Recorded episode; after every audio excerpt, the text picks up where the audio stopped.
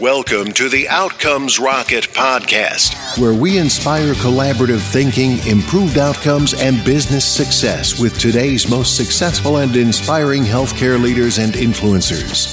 And now, your host, Saul Marquez.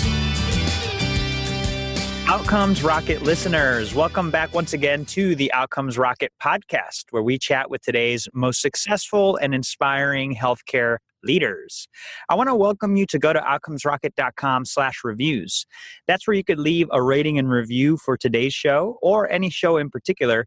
If you liked it, let us know. Give us some feedback. We're always looking for ways to make the show more productive to help you improve outcomes and reduce inefficiency. Without further ado, I want to introduce our outstanding guest and a good friend of mine, Vincent Keunen. He's the founder and CEO at Andaman 7. They're focused on using software to improve healthcare by providing innovative technologies that's going to help really bring together the decision making support for the development of drugs as well as decision making support in the hospitals. And so I want to introduce you guys to this wonderful man. He's been founder of several different startups. He's a serial entrepreneur, but very passionate in healthcare. And so I want to open up the mic to you, Vincent, to fill in any of the gaps in that introduction that I may have missed. Welcome to the podcast. Thank you, Saul. It's uh, great to talk to you. Yes, I've been a, I'm a software engineer and I've been in the health sector for some 20 years. I'm based here in Belgium in Europe, so we, we did quite a few uh, large scale projects here in Belgium around medical records, around the secure exchange of uh, medical information. And uh, yes, following uh, problems with health in the family, I decided to focus more on, on this Andaman 7 project, which has both a social goal for patients. And we still need the revenues to have a sustainable project. And that's going to be uh, revenue from B2B, so pharma companies, from uh, hospitals, and other actors in the health sector. Fantastic, uh, Vincent. And and so, why did you decide to get into healthcare to begin with? Well, when I was 18 and I had to decide between uh, engineer or, or, medicine, I finally chose uh, to be a software engineer. And by some kind of weird turnaround of life, I've always developed software for the medical sector. So connecting the dots as some some guy you know.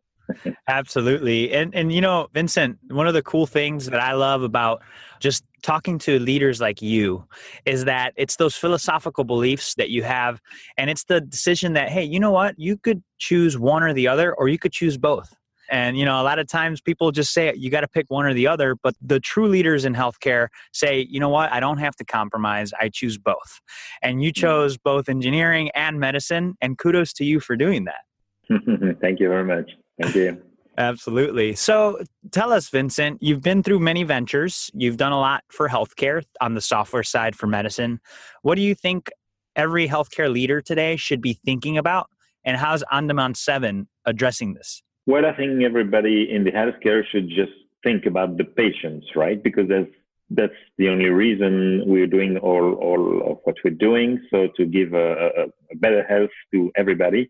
And that's, by the way, why as a mission, we, we chose uh, for Andaman 7, the Article 25 of the Human Rights Declaration, which is uh, everybody has the right to good health and well-being for himself and their family. So I think that should be what everybody is doing in healthcare, be it on uh, discovering new drugs, being on, on, on uh, caring for patients, or being developing tools for doctors and, and patients, which is what we're doing. So at Andaman 7, we decided to build a tool which is free for every patient. And uh, it allows them to collect all of the health data on their smartphones, right? Because the smartphone is the, the platform of, of the future. And you can do everything with your smartphone today, except your medical information is, is not there. So that's the first goal we do. We have is, is to collect the data for the patients on their smartphone, and that is free and will always be free. So that's the social part of the project. But to be sustainable, we want to have revenue, and the revenues will come from hospitals doing home care projects, continuity of care, but also pharma or uh, research institutions that want to develop new drugs, and for that need to have to reach to the patients.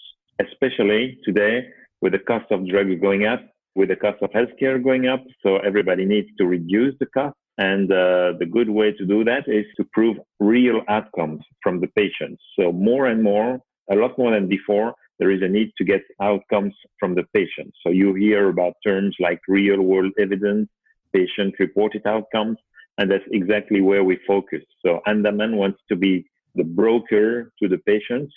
And uh, we do this with a very strict respect on of privacy and security. You know, we're based in, in Europe, so privacy is very important here. And there's the, the big uh, GDPR coming up in uh, May of uh, next year, giving back more power to the, the patients and to the citizens actually to know what is my data being used for, who is it using it, who is using it. So yes, that's very privacy minded. So with Andaman 7, there is no medical data stored in the cloud, for example. Everything is on the smartphone and on the smartphones of, of the people you trust that's the core of, of the project. I love it. Yeah. And there's, you know, there's definitely a big need, Vincent, for just finding ways to use these devices in healthcare. And I had some recent conversations with a couple uh, health systems. And the thought here is that innovation in healthcare is really not only just innovation, it's actually implementation. And so, how do the businesses of today and tomorrow, like yours, implement these smart technologies in a way that that is useful and scalable? You know like the things that you're doing are really interesting. Can you give us an example of how maybe early on you guys have created some outcomes improvement with what you're doing? Yeah. Well just just uh, as a patient uh, uh, or, or helping a patient like my son was diagnosed with cancer a few years ago. So I, I spent a lot of time in the hospitals and it was always very difficult for me to answer the questions from the doctors or, or to correctly write down what they were t- telling to me telling me. So the use of Andaman now it makes that very easy. So every time I receive information, I store it in Andaman, either for me or for my children. And all of that information is shared with the people I trust. So obviously for my children, the data is shared with my wife. So she has a complete copy of the medical record of, our, of our children. And uh, every time she goes to the doctor, she can input information and I will receive a copy of that. So we both have a copy of, of the whole information.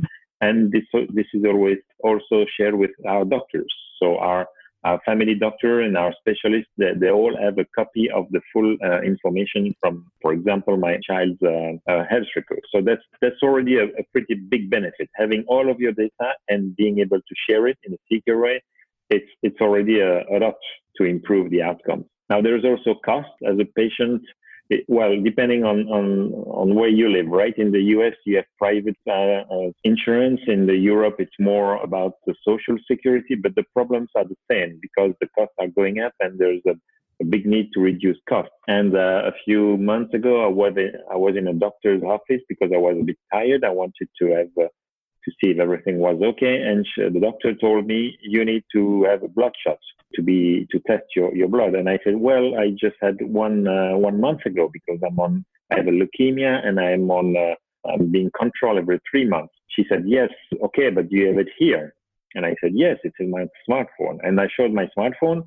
So the doctor uh, went through the the last blood test and she said, Oh, perfect. I can already tell you that it's good. Uh, you have no problem with your thyroid, for example, and uh, you don't need to, to have another blood shot. So that's cost saving for the health ins- insurance first. And as a patient, I, ha- I was just having the results immediately without going to a blood test and then coming back to the doctor, right? Which would have taken a few weeks at least. So there in 15 minutes, I had the results of, of of our diagnostics. So that's very concrete, very easy, and very very good both for me and for the social security. I think that's really great, and uh, you avoided a, an unnecessary test. You were able to inform the doctor and become very, very uh, involved in your care. Yes, exactly. Patient empowerment is, I think, one of the great need of today, uh, especially because more and more people talk about health consumers, right, versus patients. And uh, of course, it's it's a bit annoying maybe for doctors to have patients coming and say, well, I read on Wikipedia and I read on Google about this, about this. So of course there's there's sometimes wrong or not very precise information on, on the web. But for me, it also shows that the patients really do care about their health a lot more than before. So they, they want to know. So they search for the information. You know about all that organic food uh, focus for many people. You know about that fitness focus. So that really shows that patients uh, want to take care of their health themselves. So they, they're really becoming health consumers versus passive patients. No, that's cool. Uh, you know, and Vincent, one of the things that comes to mind too is, you know, some of the differences. Uh, there's a lot of similarities, but also a lot of differences between healthcare in the States and then in Europe. I know in the States, it seems like many times there's not, you can't get your medical record, right? They won't release it to you. And so it sounds like in Europe, you're actually able to get your medical records. Well, yes and no. You know, there's theory and practice. okay. I know that in the in the U.S. there is uh, the HIPAA uh, constraints. There's also the meaningful use, especially meaningful use three, which which really puts the patient in the center, and the care providers uh, do have to give the the data to the patients according to meaningful use three. In Europe, we also have a, a European uh, legislation that says that the data is the property of the patient. So the patients can get their data, they can correct it, they can ask a doctor to delete it, even if they don't want to be uh, related to that doctor anymore. So that's very in favor of, of the patient. It's quite similar to the US, but this law in Europe has been there since 2002. So that's 15 years.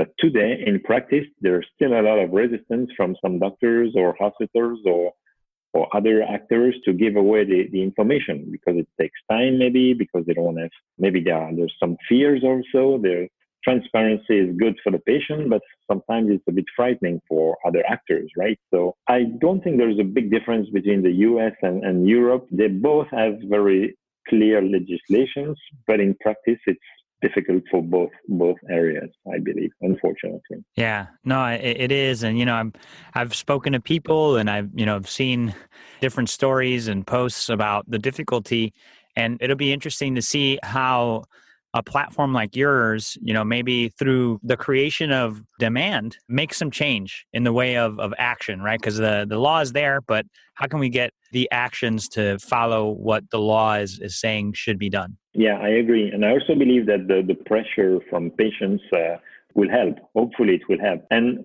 what I want to say also is that there's different kinds of doctors, right? Some doctors are a bit afraid of change and a bit afraid of losing some kind of power so there's some paternalism for, for some doctors, but there's also a large number of doctors which are on the opposite side, which are very open to the patient and really focus on the patient health. And they know that the patient needs their data. They have empathy. And when, when, and they see them themselves as if I was a patient, if I were a patient, I would ha- need my data, I would want my data. So they understand. And there's also uh, clinical studies today and research that proves that there is much, much better outcomes to treatments when the patients are empowered, when they know about their uh, condition, when they have all the details, when they have their data. So it's now becoming even something that's necessary for doctors to do that if they want to cure their, their patients uh, better than before. And I'm not even talking about personalized medicine because you know that, for example, uh, today for a medication to be considered successful, it has to be effective on more than 30% of the patients, right? It's the placebo level. So right. it has to be better than a placebo. But nobody knows that if this medication, which is only good for 25%, which is too low, maybe on the 25%, it's effective for 95% of people with that specific profile, genetic profile or others. So I think we're missing a lot of, of treatments today because we don't go personalized enough. So that's the second big trend. First one I was mentioning earlier is health consumerism, and the second one is personalized medicine. And uh, for that to be more personalized, of course, you need to have the genetic profile of the patients, but you also have to a lot more information about the, the patient. So contacting the patient and exchanging data with the patient and collaborating with the patient will be more and more important, a lot more than in the past. So yeah, I think that the patient role is, is getting more and more important, especially for, for, for, personalized medicine to be effective. Yeah, I think that's a great call out. And your app would definitely help the patient be more proactive and input their data and own their data and be a part of the decision making and, and a part of the information flow. I think that's really cool. So mm-hmm. Vincent, tell us, you know, you you've got obviously Andaman 7 is your current project and you're you're all in on that. You've had other projects in the past as well. Can you think back and all the way up to now, an example of maybe a setback you had, a failure, and what you learned from that? Yes, of course. One very clear to me was uh, when I was doing that project about exchanging information, medical information between hospitals and doctors. And that was 15 years ago, right? So it was uh, barely the beginning of internet, or no, even more than 15 years, I would say. And uh, uh the obvious thing when you have uh, several uh, hospitals that are okay to send data, and then you have family doctors that use various types of software the obvious thing to do when you're a software engineer is say, okay, let's agree on a standard, right, for exchanging right. the information. How do we code the information? And then we discussed for about two years. What standard will you will use? No, this one. No, I want this one. No, this is a, an American standard. No, this is a European standard. No, we don't use this one. And it's been just terrible discussions until the day we, we decided as a company, okay, let's stop all of this discussion you use whatever format you want as long as it's more or less standard. So we chose, we accepted between five and 10 quote standards, unquote. Mm-hmm. Then suddenly the project went, went on because the, the hospitals could use the, the, standards they wanted and then the family doctors also. And then suddenly everything was, the information was flowing. Of course, there was a cost to that because as a company, we had to do the change of format ourselves. And we did that for the, the, the most popular form, formats. But yes. this is a good example where, in theory, it's very obvious that you should choose one one single standard, but in practice, it's unfortunately better if you just use some kind of chaotic situation and the situation right. as it is. So that's just one example, but there's there's others too. No, that's great. Thanks for sharing that, Vincent. And listeners, you always have to keep your mind open. Oftentimes, in fact, I think most of the time, the things that you try first are not going to work. You're going to have to keep an open mind and leave idealism to the side and get practical. And what Vincent and his team did was they got practical.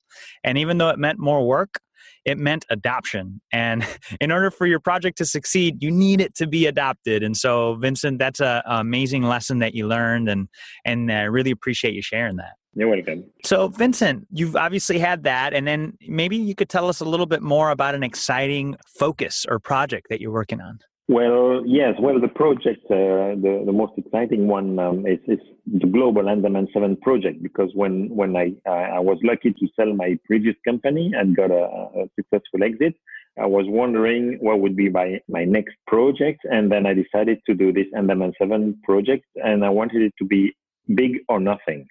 So it's really ambitious, right?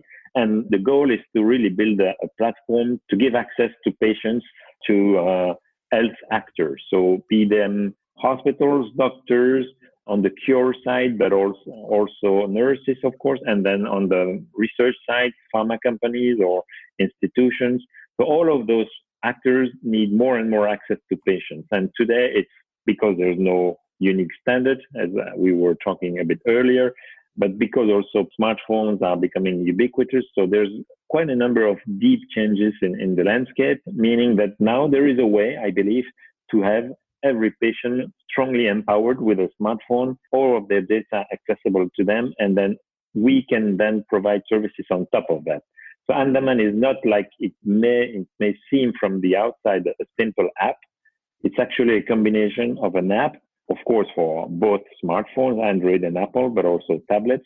But it's more importantly, maybe what we call a HIP. And HIP for us is a health intermediation platform. So it's a way to exchange data either between Andaman 7 users or through API, open APIs, which we publish on our website, to have an exchange of, of data uh, between patients and hospitals, pharma companies, or, or CRO, or clinical research organizations, or any kind of actor in the health sector, with the specific focus or this, yeah, with one very important thing for us is that the patient is in control the patient has access to their data and they're deciding what they do with their data. And I think that's going to work pretty well because the regulations, both in Europe and in, in the US, always put constraints on everybody that is using data from somebody else, right?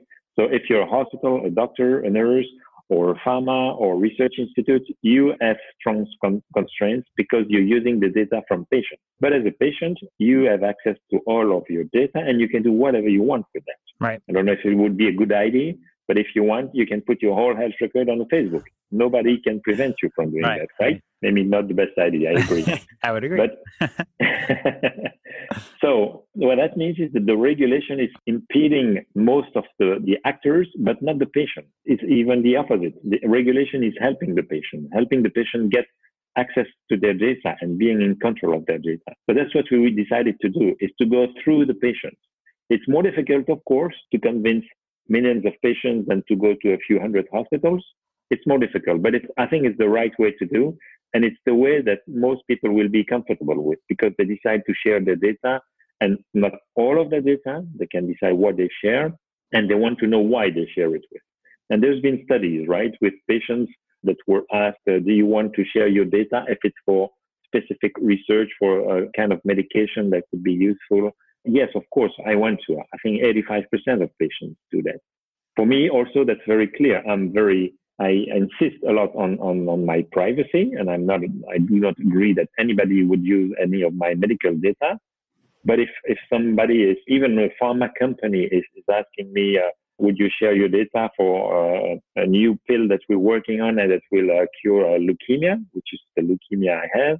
Of course, I would be, uh, uh, I would agree to share, right? Same for my, my son. My son has a osteosarcoma, so it's a bone cancer. But if some company uh, tells me uh, we would like to have your son's data to feed the research on, on, on a new medication for that kind of uh, condition, of course I will share the data, right? So right, right. if you know why you share, I think patients are ready to share and, and, and do good actually. Yeah, I think that's really great. You know, and and what comes to mind is the, you know, like the 23 and Me. When you get the test, they got the 23 and We, and yes. it's that sharing platform. Yeah, I, I think that's uh when you know that it's going for a good cause. I think the majority, like you said, would say yes. Exactly. Yeah, that's really interesting. So, Vincent, let's pretend you and I are building a medical leadership course on what it takes to be successful today. It's the 101 or the ABCs of Vincent. And so, we're going to write out a syllabus. There's four questions. It's going to be lightning round style. So, you're going to give me some quick responses to these. And then we're going to finish with your all time favorite book for the listeners. You ready? All-time favorite book. I would need to think about it. you should have asked me earlier so I and, could prepare. and, and, maybe maybe it'll be just an a- applicable book for the syllabus that we're creating here. You ready? Okay. Okay. All right. So, what is the best way to improve healthcare outcomes? Give patients their data. What is the biggest mistake or pitfall to avoid? Only focus on the financial aspects. The health aspects has to come first, and then the financial aspects. How do you stay relevant as an organization despite constant change? Well, change also. You need to improve, you need to innovate, you need to look at what others do and then keep on working to, to build new things. What is one area of focus that should drive everything in the organization? If we're talking about the health sector, I think it's simple. That's the patient's wellness and patient's health. Awesome. And finally, Vincent, what would you say the book that you'd add to the syllabus for the listeners? Well, the book I would you uh, would uh, mention is is uh, maybe a bit um, unusual. It's not about about philosophical choices or uh, how to to succeed or so. I read a book about the heart from the HeartMath Institute about cardiac coherence, I'm very puzzled by that because it's it's a book that tells you the science between uh, stress and kind and ways to fight stress, like uh, meditation, if you want. Uh, you know, you heard about uh, mindfulness and yes. so on. So the cardiac coherence and the HeartMath Institute have published that book that I think is, is very, it has been useful for me to control my stress during my, my career because entrepreneur is not a, not a piece of cake usually. Right, right. And so, yeah, it was very practical, and at the same time, it was uh, very focused on on well-being, and there was strong science behind it. So I, I like the, the combination of those three. And what's the name of the book, Vincent? So I think in English it's uh, Heart Intelligence by the HeartMath Institute. Something okay. Like Heart Intelligence. Not, Very nice. Not very sure. No, no, it sounds great. yeah. We'll do is we'll dive into it, get the actual book and link. And so, listeners, don't worry about writing it down. Just go to outcomesrocket.com slash Vincent and you're going to be able to find all of the show notes as well as the syllabus that we created for you right now and the book that was just recommended. Vincent, time flies when you're having fun. We're here to the end. And so I wanted to just ask that you share one closing thought with the listeners and then the best place where they could get a hold of you. Okay, well, thank you for the interview. So to contact me, uh, go to the Andaman 7 website, or you can send me an email, uh, vincent.keunen at andaman7.com. Feel free to contact me. And yes, my closing would be just Article 25 of, of the Human Rights Declaration. Everyone has a right to good health and well-being for themselves and their family. That's outstanding, Vincent. I know that you guys are going to do a phenomenal job with uh, this platform, and I'm just looking forward to staying in touch with you. Thank you, sir. Thank you for your time, and thank you for interviewing me. Thank you. Thanks for listening to the Outcomes Rocket podcast. Be sure to visit us on the web at www.outcomesrocket.com for the show notes, resources, inspiration, and so much more.